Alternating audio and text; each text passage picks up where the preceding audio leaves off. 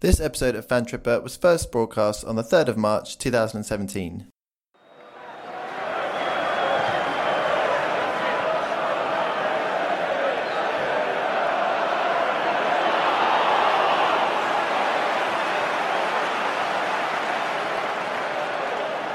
Hello, welcome to another episode of Fan Tripper. I'm Luke Bradshaw. I'm the sports editor here at Culture Trip. This episode, we feature grime DJ Logan Sama.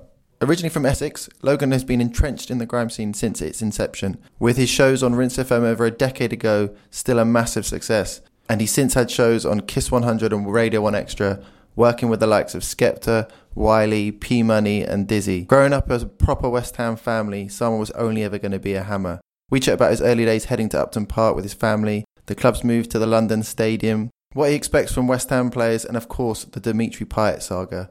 There's plenty to cover, so here's Logan. So, Logan, thank you for your time spending with us. Probably a good place to start is how you ended up being a West Ham fan in the first place. Um, inherited it, unfortunately. Um, I'm a strong believer in um,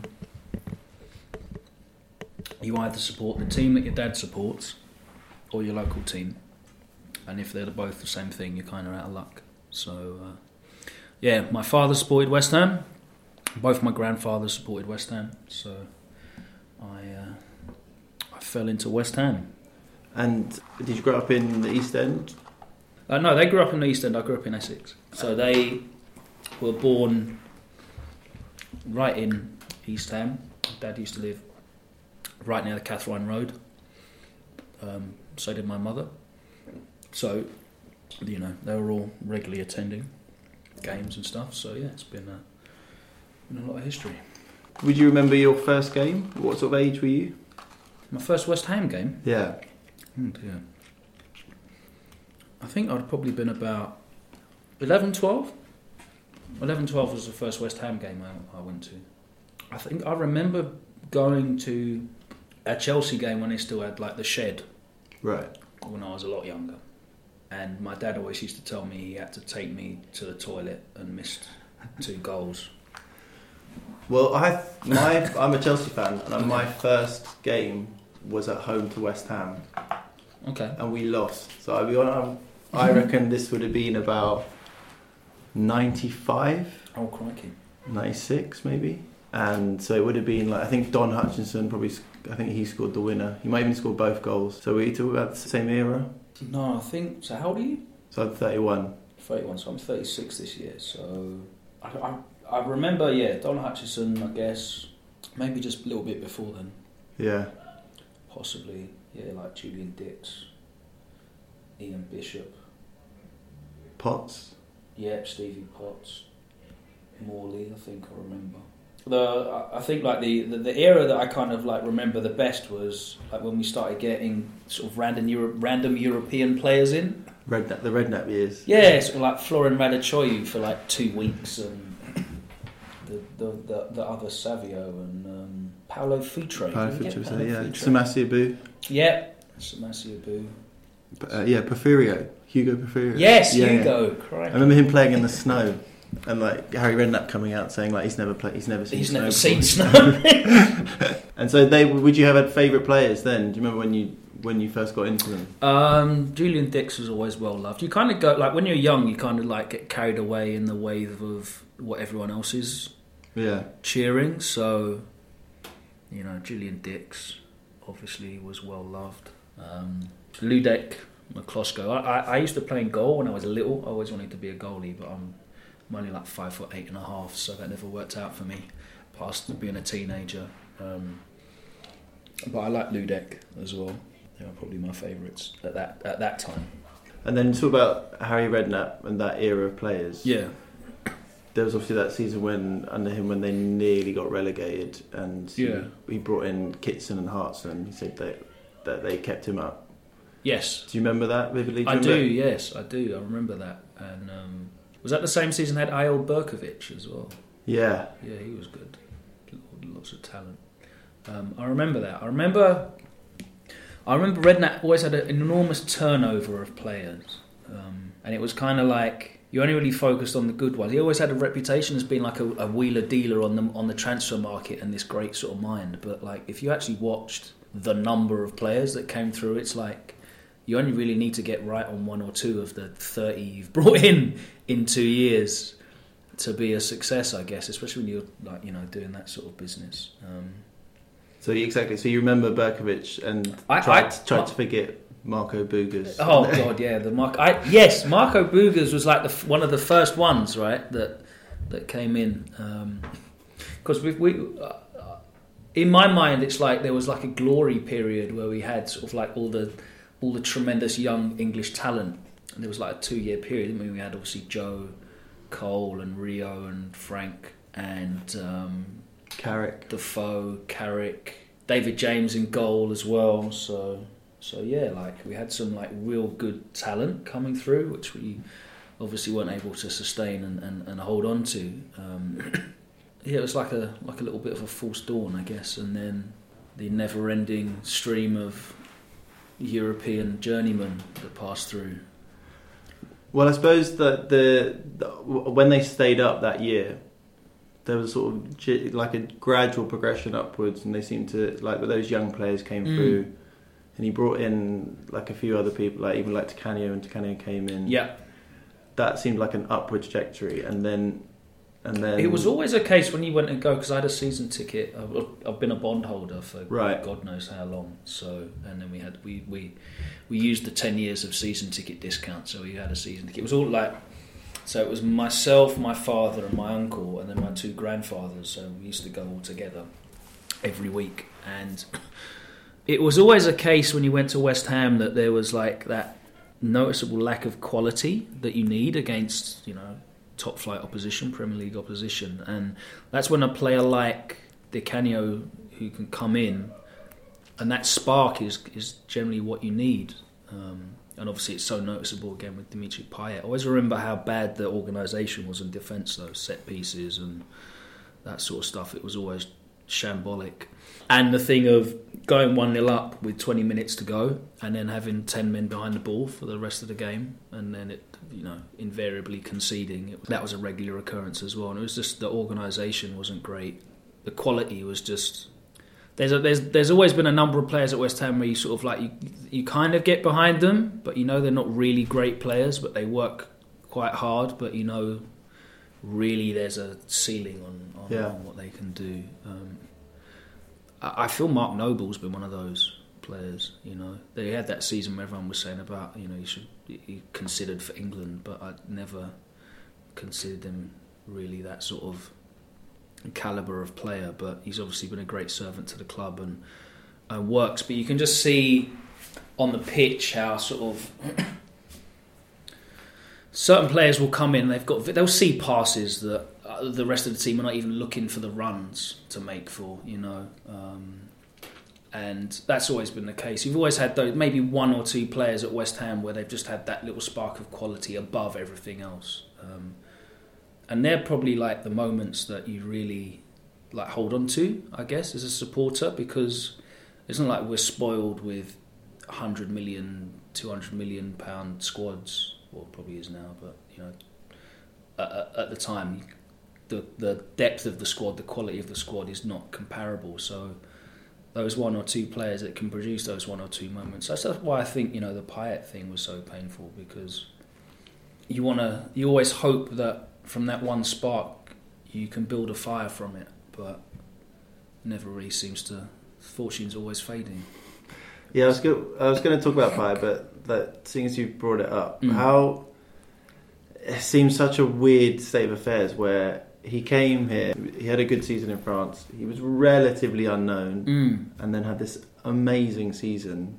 Well, he we had some great signings. I was a really massive fan of Sakho as well when he came in yeah. because again, like he wasn't really well known at all.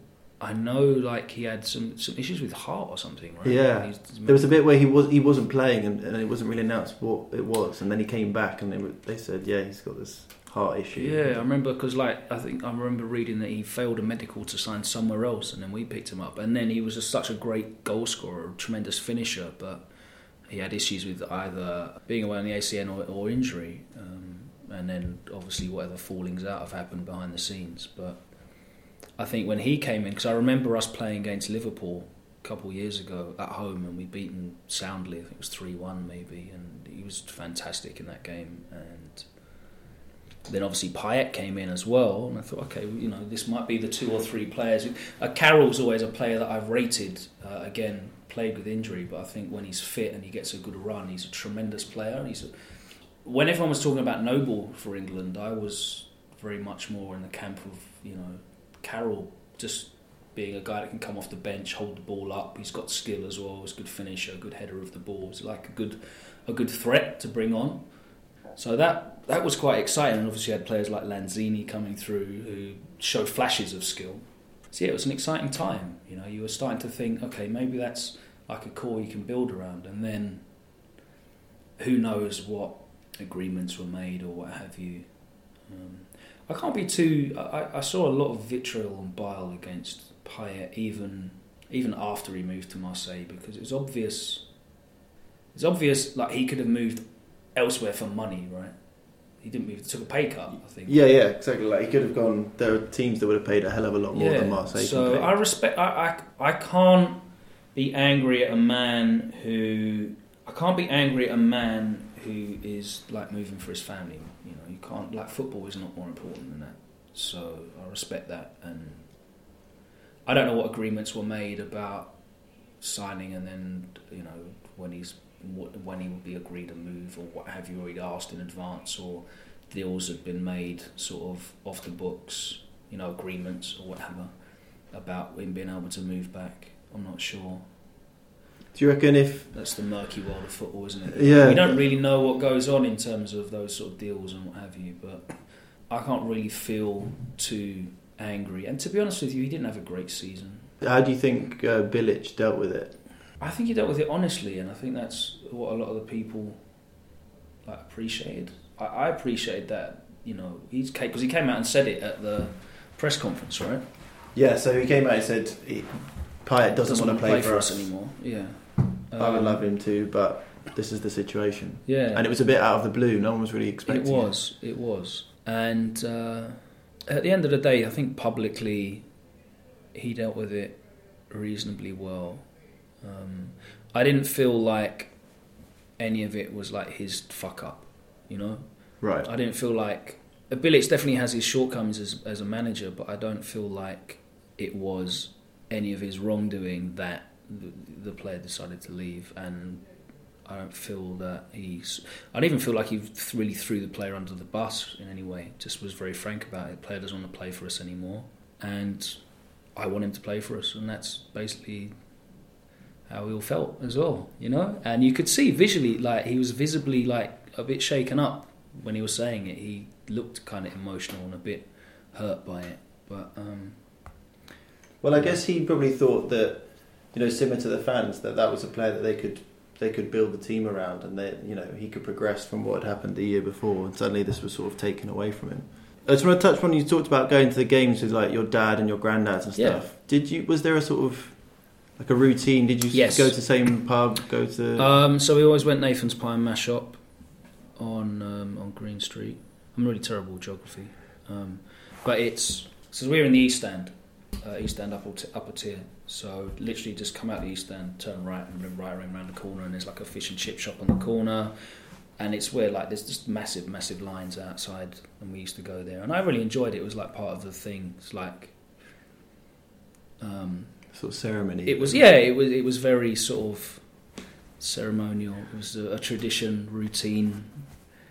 Go and, and have the pie and mash, line up, read the program whilst you're lining up, listen to all the people having conversations about the game and, and what they're expecting, and eat as fast as possible, and then back round again into the ground and just watch the game and generally complain about it afterwards. Um, Did you? Did but your? yeah, it was really it was it was great because it was uh, it was like a family outing, so I really enjoyed that. Yeah, and to be able to do it regular on a regular basis. Yeah, well. Not a lot of people get to do that. No, no, so I was very fortunate.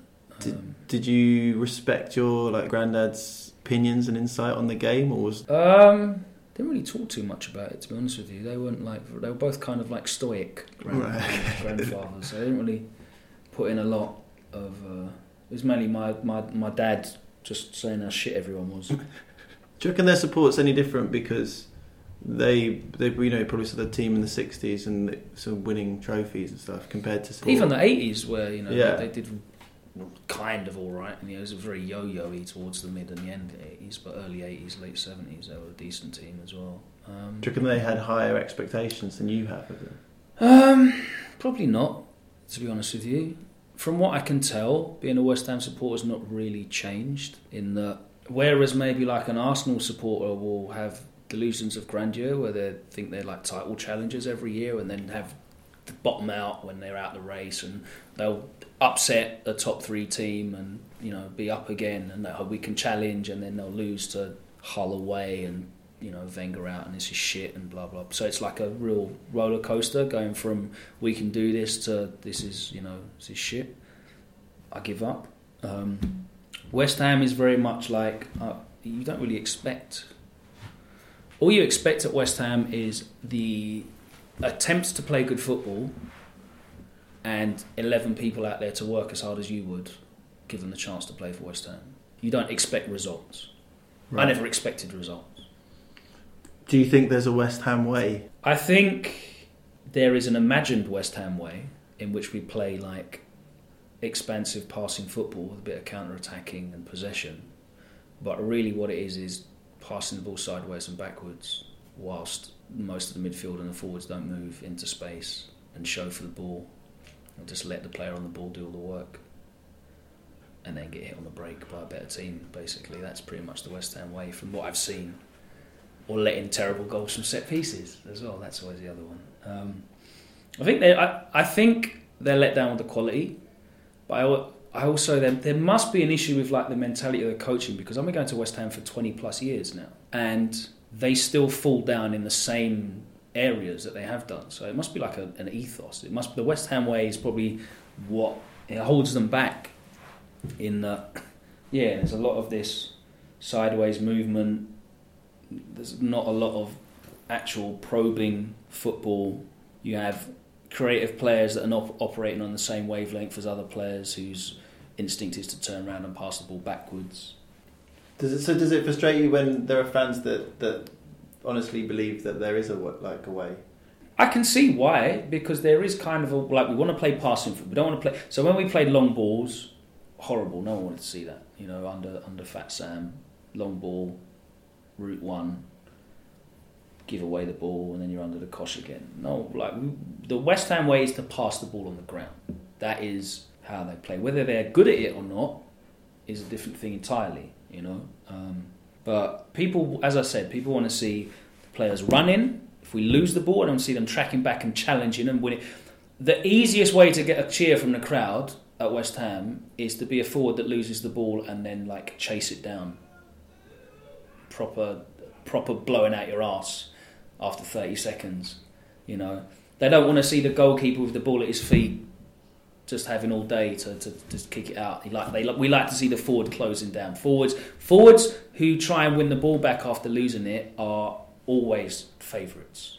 Uh, we- Right. We, always like that. So we like hard workers, a lot of running, a lot of effort. I guess it's kind of like English football, you know, work rate really up, challenging, battling spirit, maybe a little bit of class, little you know glimpses of magic here and there, but more so it's more sort of work rate and passing. But then, do you think that's at odds with having uh, have, wanting a team that has that extra bit of quality? I think it's very difficult to find players that fit into that at the moment because anyone with a bit of established quality is going to cost you a lot of money. Anyone who is young with a bit of perceived potential is going to cost you a lot of money. So it ends up going for players like Payet, who are you know late twenties, certainly not a spring chicken. Um, Sakho again was unproved. Carroll was basically offloaded. You know, so you're going for players that have a proven track record of not being up to scratch in Right. their areas. You know, like if Payet was playing to a world class level, he'd be at PSG or Real Madrid or and in in the French team starting. Yeah, he wasn't he in wasn't. the French squad when No. they bought him. No, No, so you know he went from that to obviously playing above. He elevated coming to West Ham. He definitely came to West Ham and elevated. You can't argue with that. That's definitely the case. Um, and we just want to see more of that. And then we obviously dream that they're going to stay. But I think uh, you- you can see that over the years, a lot of players have elevated. They've come to West Ham. You know, Defoe from, came from Charlton. You know, Carrick came through. Uh, the lot of, obviously the youth team came through um, and have elevated, and then moved on elsewhere to clubs that can come in and, and buy them out. And as is always the case in the modern era of football, you can't always reinvest that money well. I mean, Spurs are a great example of that. They're, they've got a history of selling players for big money and then spunking the money up against the wall on rubbish. Um, and we do that obviously in a, in a lesser sense, I guess, with, with a bit less. Whereas you guys can just spend 30 million and just loan them out. It's It's a different thing altogether. Do you begrudge the players that take that go that next step up? So, or because there's No, I don't like, think you can. I don't think you can because.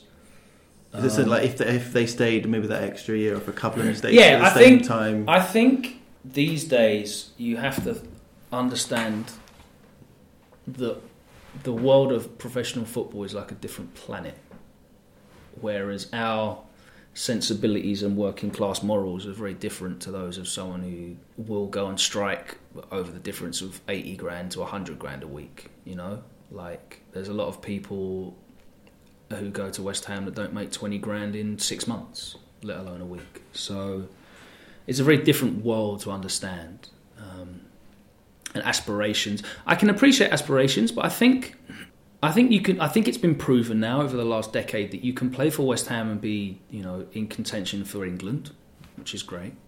You can play for West Ham and have the potential to play in Europe, even if we don't make it past the qualifying stages, um, which we can talk about as well because we spunked a load of money trying to do that, which is a complete waste of time. Um, so I guess if you want to leave West Ham, you're leaving to play Champions League football or you know be in with a chance of playing top four side and you want to compete for a title. West Ham, I'm probably not going to compete for titles in my lifetime unless you know a Arabic investment firm or Chinese company comes in and takes them over. So I, don't I don't begrudge players that move on because it's it's a job, you know. Like you mentioned, They haven't got the same relationship to the club that the fans do. You, how can you expect Yeah. them to have it? You know, like I've suffered for twenty plus years. There's people that go there who've probably suffered for sixty plus years. Of course, we're gonna like we didn't leave when we didn't get what we wanted. You know, No. I didn't start going and supporting Chelsea because they were winning stuff and West Ham weren't. You know, I, would, I want to watch Champions League football. I better go and watch Chelsea then. Yeah, so do you reckon it's unrealistic to expect players to? It's a completely different Yeah. relationship. So, but I think we romant- romanticize, don't we? You know, Mm. and West Ham are great at romanticizing. Um, in that, yeah, we hope that great players are going to emerge. You know, and go on and beat the world, like you know Bobby and Jeff did. You mentioned takeovers. Yeah, The, obviously, there was the Icelandic takeover, yeah, and then the transfer deadline day when Tevez and Mascherano arrived. Yeah. Can you remember that? I can. That was insane. That was that I kind of think that move or those moves were what launched what deadline day is now perceived as on Sky Sports. Like when that happened. Yeah, was I guess so. Yeah, yeah. I think so. Did you watch Deadline Day this year? Nah. It's fucking terrible. Yeah, like- it was like It's not a thing. it's anymore. not a thing. No, no, it's not. It's It was for a thing. few. It was for a few years, maybe. Yeah, And now, the more it's been built up, the more it it doesn't deliver on anything because No. it's not. It's not an event. no, it's not. It's not like You can't have. You can't have that live it's not ticker. the January sales. that, oh my god, someone's suddenly gone here for fifty mil. Yeah, That's- you can't have a live ticker for news that just repeats the same thing over and Yeah. over again. That's they're not. It's not Yeah. breaking news anymore. Yeah. But yeah, do you remember the Tevez and Mascherano? I, mean, I do, it's- yeah. I always remember finding it really baffling that Mascherano never played, and then I found out why. That was, but yeah, I think that was it was a great time because we got to see incredible, exciting football. And again, Tevez is one of those players. He lost the ball, goes when it's back. He Tevez was in that Di Canio mold of just battling all the time, and he had the class to back it up as well. Tevez is without a doubt the best player I've ever seen on the pitch at Upton Park. Um, and again, when he left, you, you you gave us everything every week, whether it was a snowy Monday night in January in Sunderland.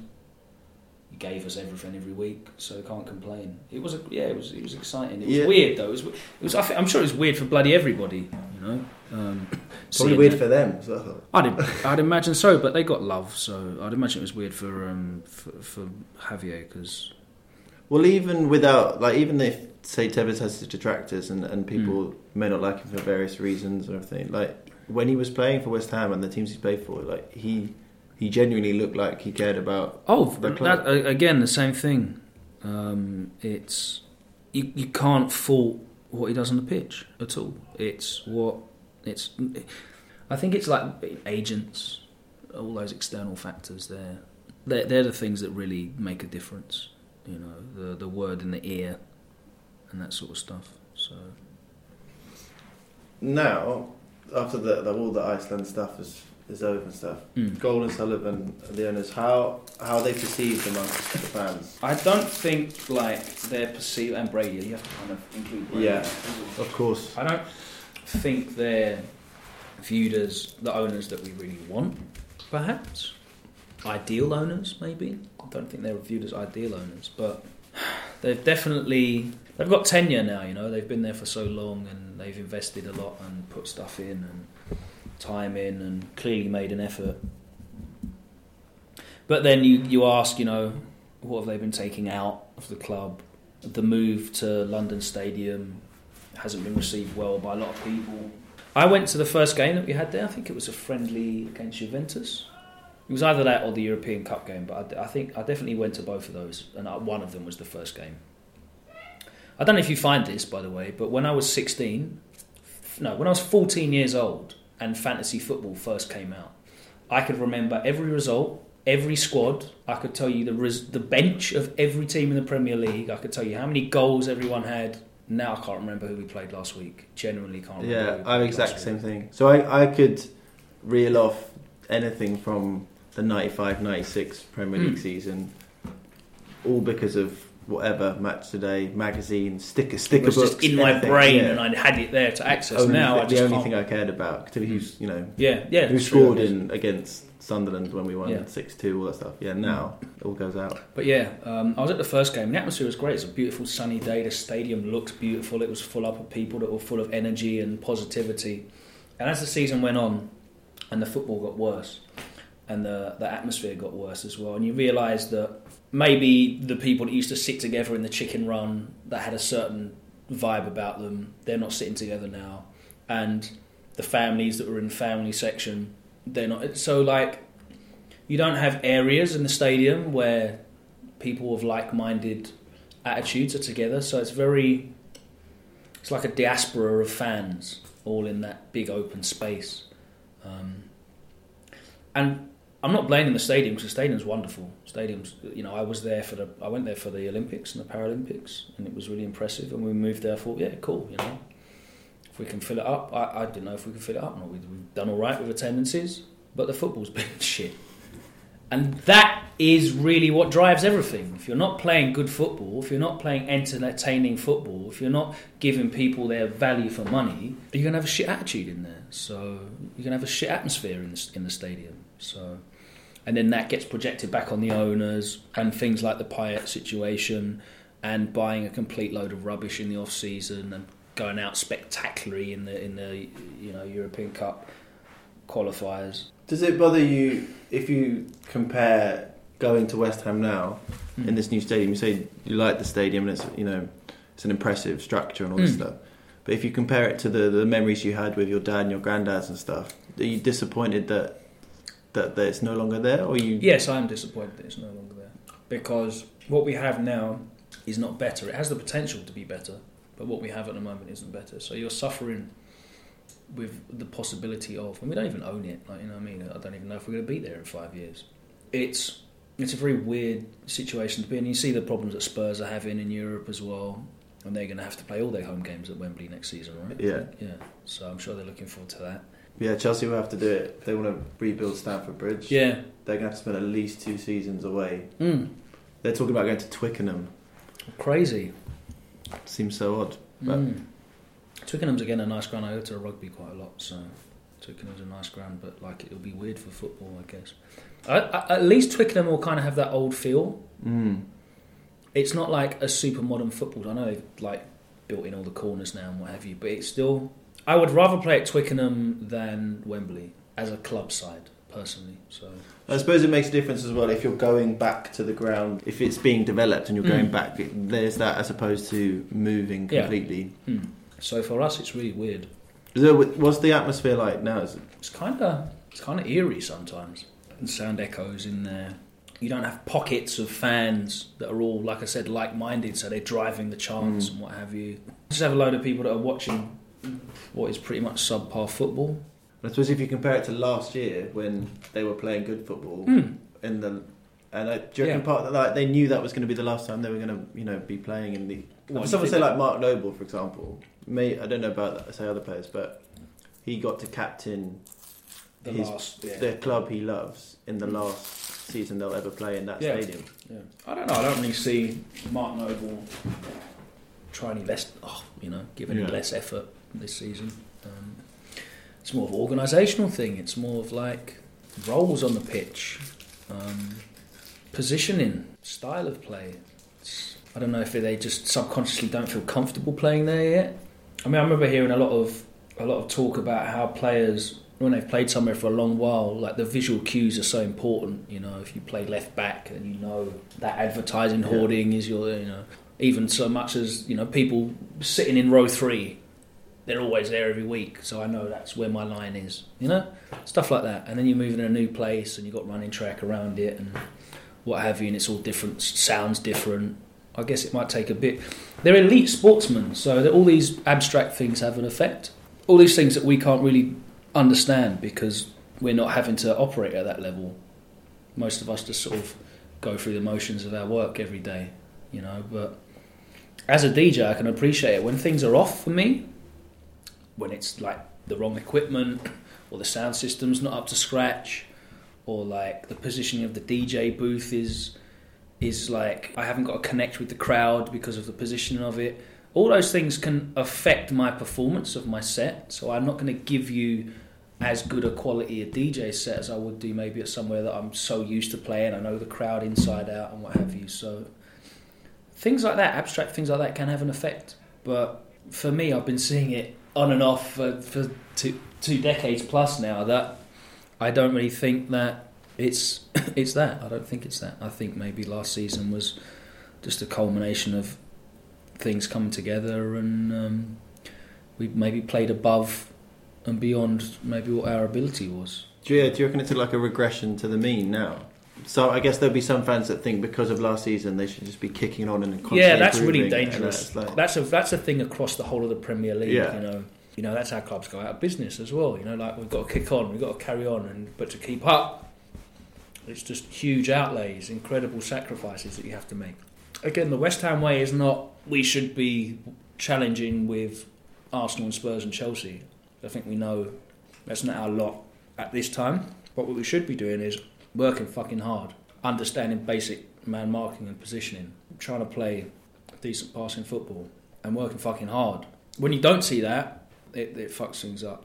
When you look at managers, when you look at owners, it's very easy to put the blame on them because ultimately they are in charge. So they have to take responsibility for the results because they're in charge. But because we don't know enough of what actually happens, I don't know what Bilic's training methods are. I don't know how Gold and Sullivan conduct business or Brady. Don't know what their relationship is like with Slaven. I don't know how the players feel. You know, the players being comfortable at the club is important in their performance as well. It's all these things I don't know, but what I do know is it costs like 120 quid to go and watch West Ham. And if I spend 90 minutes watching guys that I feel are not trying as hard as they could do, that's when I'm going to be pissed off. I don't mind if you try your best and you're just not up to it. I, I generally give people a lot of leeway as long as they're trying their best because I expect that at least for all the money that I'm paying and they're getting paid. You know? Sure, you'd run until you threw up for 20 grand a week, wouldn't you? That said, do you think that the club missed an opportunity this summer to sort of Like, so for example, the Payet thing. Yes, I think One of the club, arguments was that I think the club He fucked left. up this summer. because they didn't invest in, in players of a higher caliber. I think they left it late. They thought maybe the stadium was going to be more of an attraction than it was to players. You know, they went in for players like Lacazette, who just flatly said no. London's a nice place to live, but a lot of people in Europe don't really give a fuck about living in London. And then we ended up just scraping up. A lot of players that really underperformed. Gokhan Tore, awful. Nordtveit didn't. He looked alright um, pre-season. Glimpses, I thought he was okay, and he's just looked lost. He's looked, lo- he he's looked like a YTS player that's getting his first run out. You know, he looks lost. All the strikers.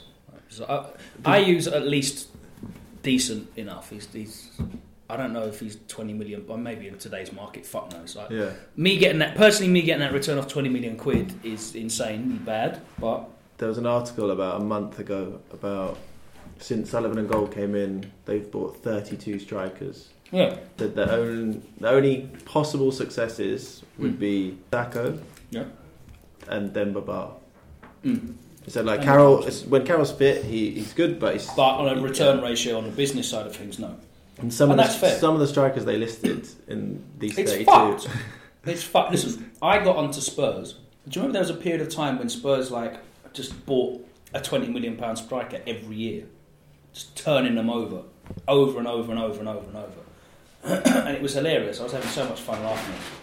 But we do it with like bargain basement as well. It's not like it's not like we bought thirty two million strike, thirty two strikers and spent you know hundred million pounds on them. We haven't. Yeah, like a lot of loans, a lot of Yeah. short termism. Fucking when I saw that Zaza was a loan, not a fucking. oh. that was like winning a game. I was so happy that we had because I don't rate him at all, and it's proved to be correct. Yeah, I think we've been unfortunate with injuries.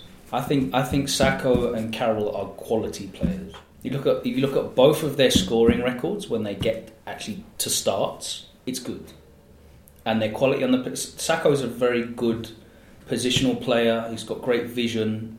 Um, his movement up front allows.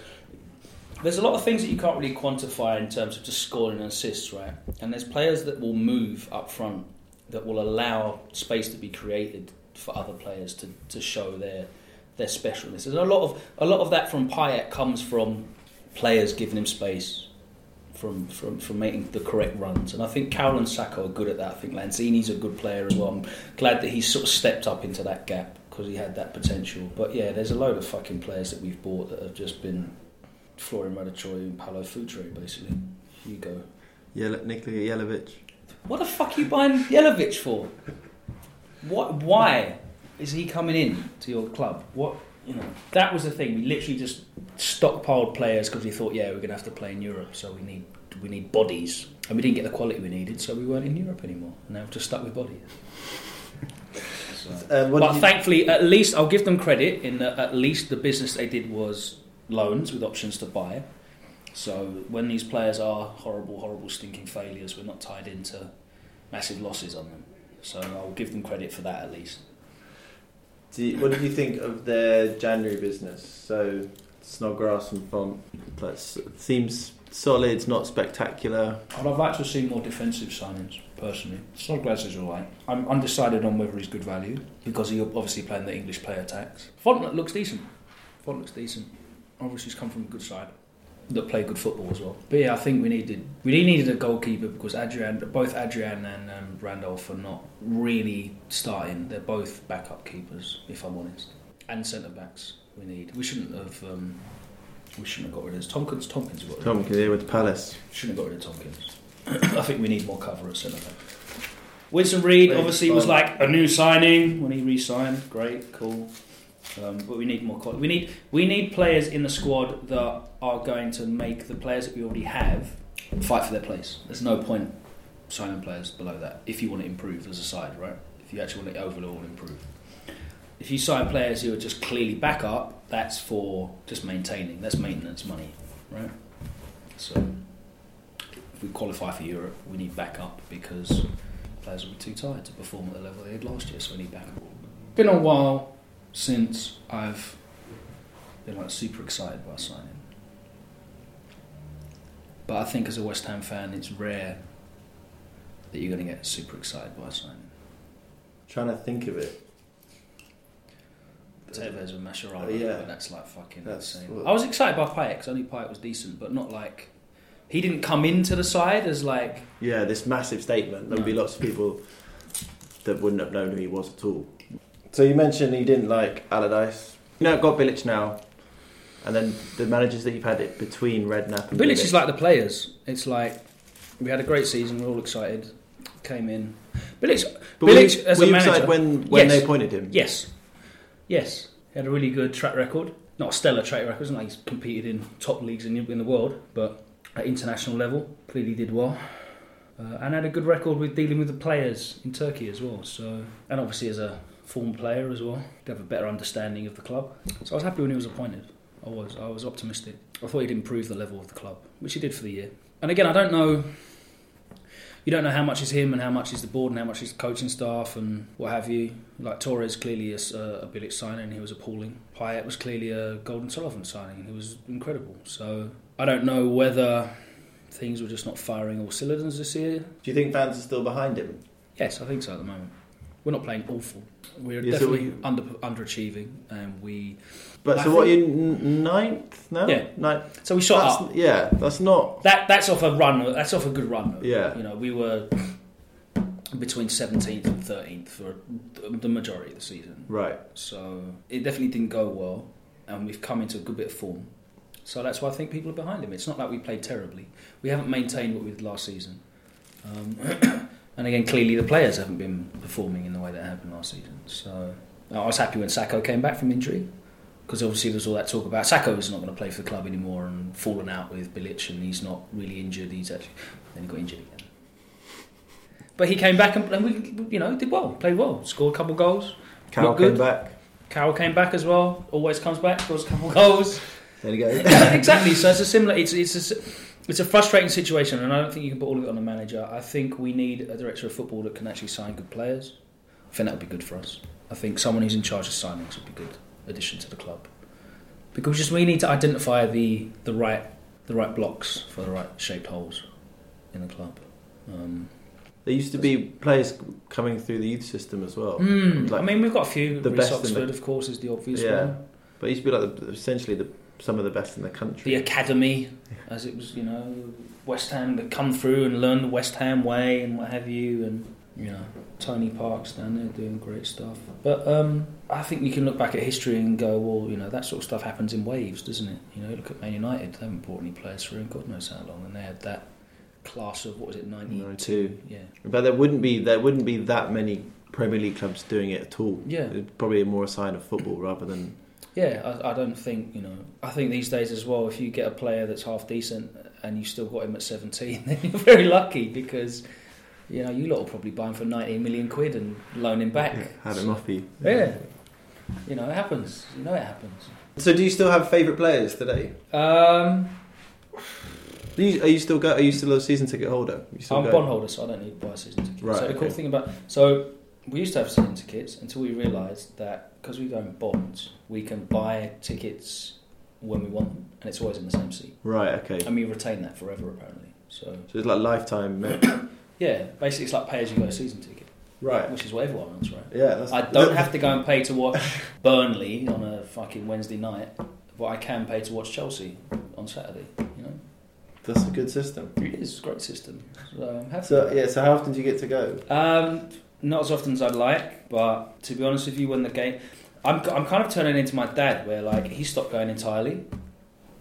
Um, he passed away about five years ago, six years ago. But um, he stopped going entirely. He was like, I'm not watching, not watching that shit anymore because it just like it grinds you down. You know, you pay money, give up your day, and throw away a one 0 lead or get battered three 0 at home by a bottom four club or something ridiculous. You know, I'll probably go to about six or seven games a season, depending on cups. Right. We're notorious for doing badly in cups though, so it's normally yeah. six like almost like give, giving up on them before. We just fucking have got no consistency. You need consistency to win cups. Because West Ham are a team that will, you know, will beat Chelsea twice in a season and then we'll lose to Hull, and you'll think, what Yeah. the fuck is going on? Did you manage to get to the FA Cup final in 06? In 06, yeah. Yeah. yeah. So I did, I did playoff final, playoff final, FA Cup final. So we were in the Millennium Stadium three years in a row. so that was cool. So like heartbreak, happiness, strange kind of. I wasn't heartbroken when we lost to Liverpool because they're the champions of Europe. Yeah, and it was a, it was an incredible game. And was- yeah, it was just an insane game. And Steve Gerrard scored a wonderful goal, and we almost beat the champions of Europe in the FA Cup final, which is that. That was basically like the, for for me. That was like the end of Rocky One. You know, like you lost the fight, but you, you're You're proud of your it. performance. Yeah. Exactly. Yeah. it was a fight. You know, it was a fight, and you lost it, but. And they were the champions of Europe, and they just had, you know, a magical season, and it was a great thing to be present at, and I'll cherish that because I went there with my mum and my dad, and uh, yeah, it was a great day out. If you go to games now, who who are you going with? Um, Just a- friends normally. I, I take my mum now and then. Yeah, take my mum. Did she enjoy it? yeah, she so my you said she didn't go when you were going when so you were when I kids, it started, when we guys. started, it was all the guys, right? And then one of my grandfathers passed away, and then my uncle moved up to York, so left those two season tickets off. And then my dad decided, "Fuck this! I don't want to watch this rubbish anymore," and he stopped going. So my mum started coming. So it'd be me, my mum, and my grandfather, and then my other grandfather passed away. So it was me, my mum, and my little brother. So we we go every now and then to, to, to watch the games. And my mum's not like she, she doesn't really care about football, but she likes if West Ham are on the TV, she'll put it on and just watch. Doesn't, Yeah. she doesn't have a great. She's not a great tactical mind of our generation or anything, but she understands what's going on, knows a few of the players, um, and she likes it. Again, it's a day out, something to do with your with your son. that she Yeah, likes to it do. sounds it's not it's different to what it was twenty years ago, but you still have a tradition of some, of Yeah. some kind. Yeah, and I'll also go with like my mates now and then, like um, DJ Maximum, who's the Skepta's DJ. He's a West Ham fan as well. We've been a couple of times. Um, we travelled up to um, the Man United FA Cup game where Payet scored the free kick equaliser, um, and I went with him to West Ham Liverpool a couple of seasons ago. So now and then we'll go um, and watch the games. Um, So I don't go on my own though, because like yeah, fuck that. I'll drag someone over. just finally, what what are your realistic expectations now? Um, I would like to finish top eight. I would like to make some good signings. I would like to. Is winning a trophy important to you? No, no. Because like even you said, I've never seen West Ham win a No, trophy. exactly, my life. and even you said in that 06 Cup final yeah. they didn't win, and you were still For me, I know, I know it's what they- like, I know it's like looked down upon, but when we get results against teams that spend two hundred million pound a year, that's like winning a trophy for me. To be honest with you, when I see our hundred and twenty million pound squad lined up against a five hundred million pound squad and we get a result, for me that's I take enough away from the game for that. That, but my only expectation is a bit more consistency. I don't like knowing that we can get a result against the top four side one week and then again lose to a bottom three side the next week. yeah. Literally the next week. So my my aim is a bit more consistency. I, I wanna I want us to be a firm top eight side.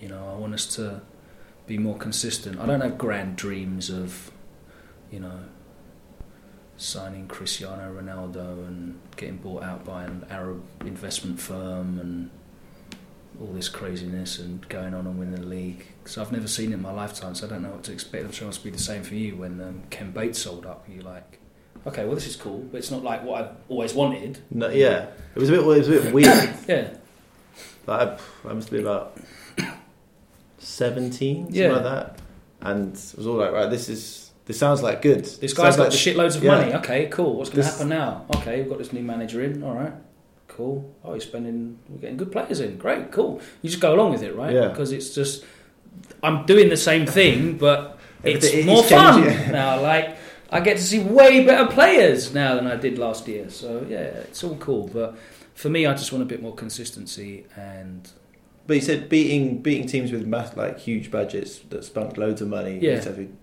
Conversely, does it really piss you off when you lose? very much so, very much so.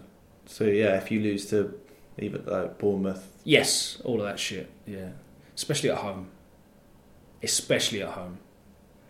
Proper pisses me off. I feel like that's a fucking waste of my money. and my time, more importantly. Um, so yeah, I'm happy. I'm happy being like a mid-team, a mid-table team that nicks points off the top six.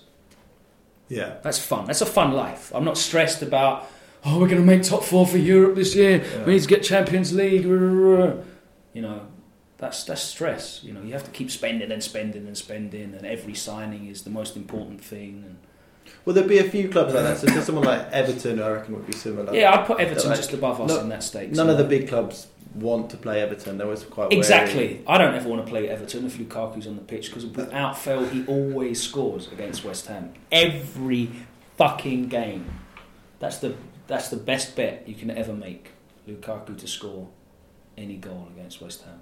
And Um, it's, it seems a bit unrealistic if you're an Everton fan to be like, we've got we've got to be we looking need to push on. we've got to be Yeah. I'm Like, not happy with this. Because you know, like there isn't the there isn't really the owners there to invest.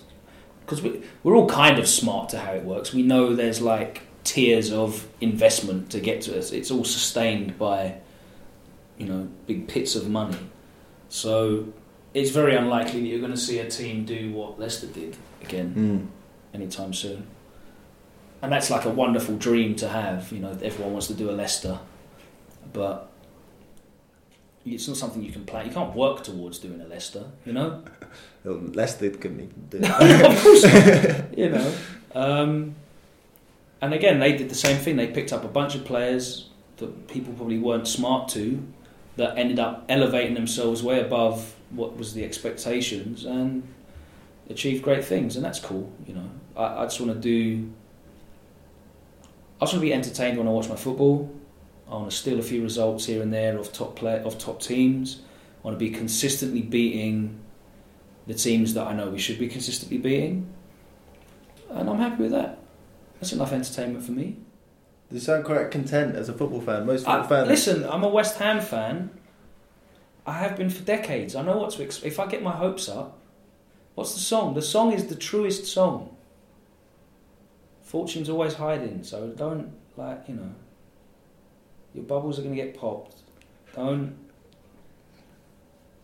I don't want to be one of those Arsenal fans on Twitter that just has a meltdown every other week. You don't want to be on Arsenal fan TV. No, no, I'm happy, man. Like I just, I, I just get frustrated when I see lack of work rate, piss poor tactics, piss poor organisation, specifically on set pieces. I'll mention that again, um, and just a lack of aspiration to, to try and attract better. You know, and try and do better. If if everyone's trying to do better, then that's cool. You know, um, and to do it intelligently, not just fucking spunking money up against the wall to get into the Europa qualifiers. Well, it sounds like a bit of perspective that's quite uncommon in football. Well, I'd like, I suppose I'm not a traditional football fan, so. I, for me, it's a hobby and it's a pastime and it's a family thing, and I just take out of it the good, you know, because I get enough stress in work. I think I think if you work nine to five, and then you go to football and you stress about football, Where's your release? Exactly. It's horrible. If if if we go to the London Stadium and lose 3 0 at home to Bournemouth, the players are shit. It's nothing to do with me. The players are shit, the manager had got it wrong, and the owners fucking need to sort out the the sign-ins or whatever, or fuck knows, I'll make up some excuse. But it's not on me, you know? I don't feel, I don't carry that with me outside the ground which is why I was able to go to the cup final in 06 and just be proud of what we achieved there because the players gave it everything they had and we competed with the champions of Europe and I was happy with that. Everyone the next day at school and uni or whatever I was 06 yeah, I'd have been 25 yeah, definitely went in school. Uni um, was like ah, ah you lost uh, Gerrard It's like yeah, it's fine. doesn't bother me at all. I We played it. we played really well. I went there, credible match, great. So yeah, I, I, I'm, I was happy with that. To be honest with you, it was cool.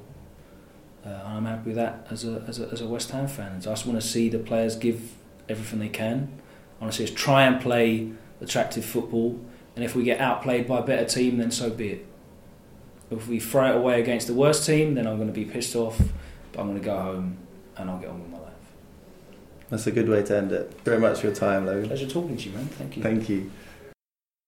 So, huge thank you to Logan. Despite West Ham's inconsistency this season, there's a great deal of perspective about what he expects from his team. And it's nice to hear that he's still part of a family tradition when going to games, more than two decades after he started in the first place. We'd like to thank Logan for giving up his time for us. He's a very busy man, so fitting us into his schedule is much appreciated. We'd also like to thank all of you guys for listening and your continued support of the Fan Tripper series. So look out for more episodes, and hopefully we'll see you soon. Cheers, bye.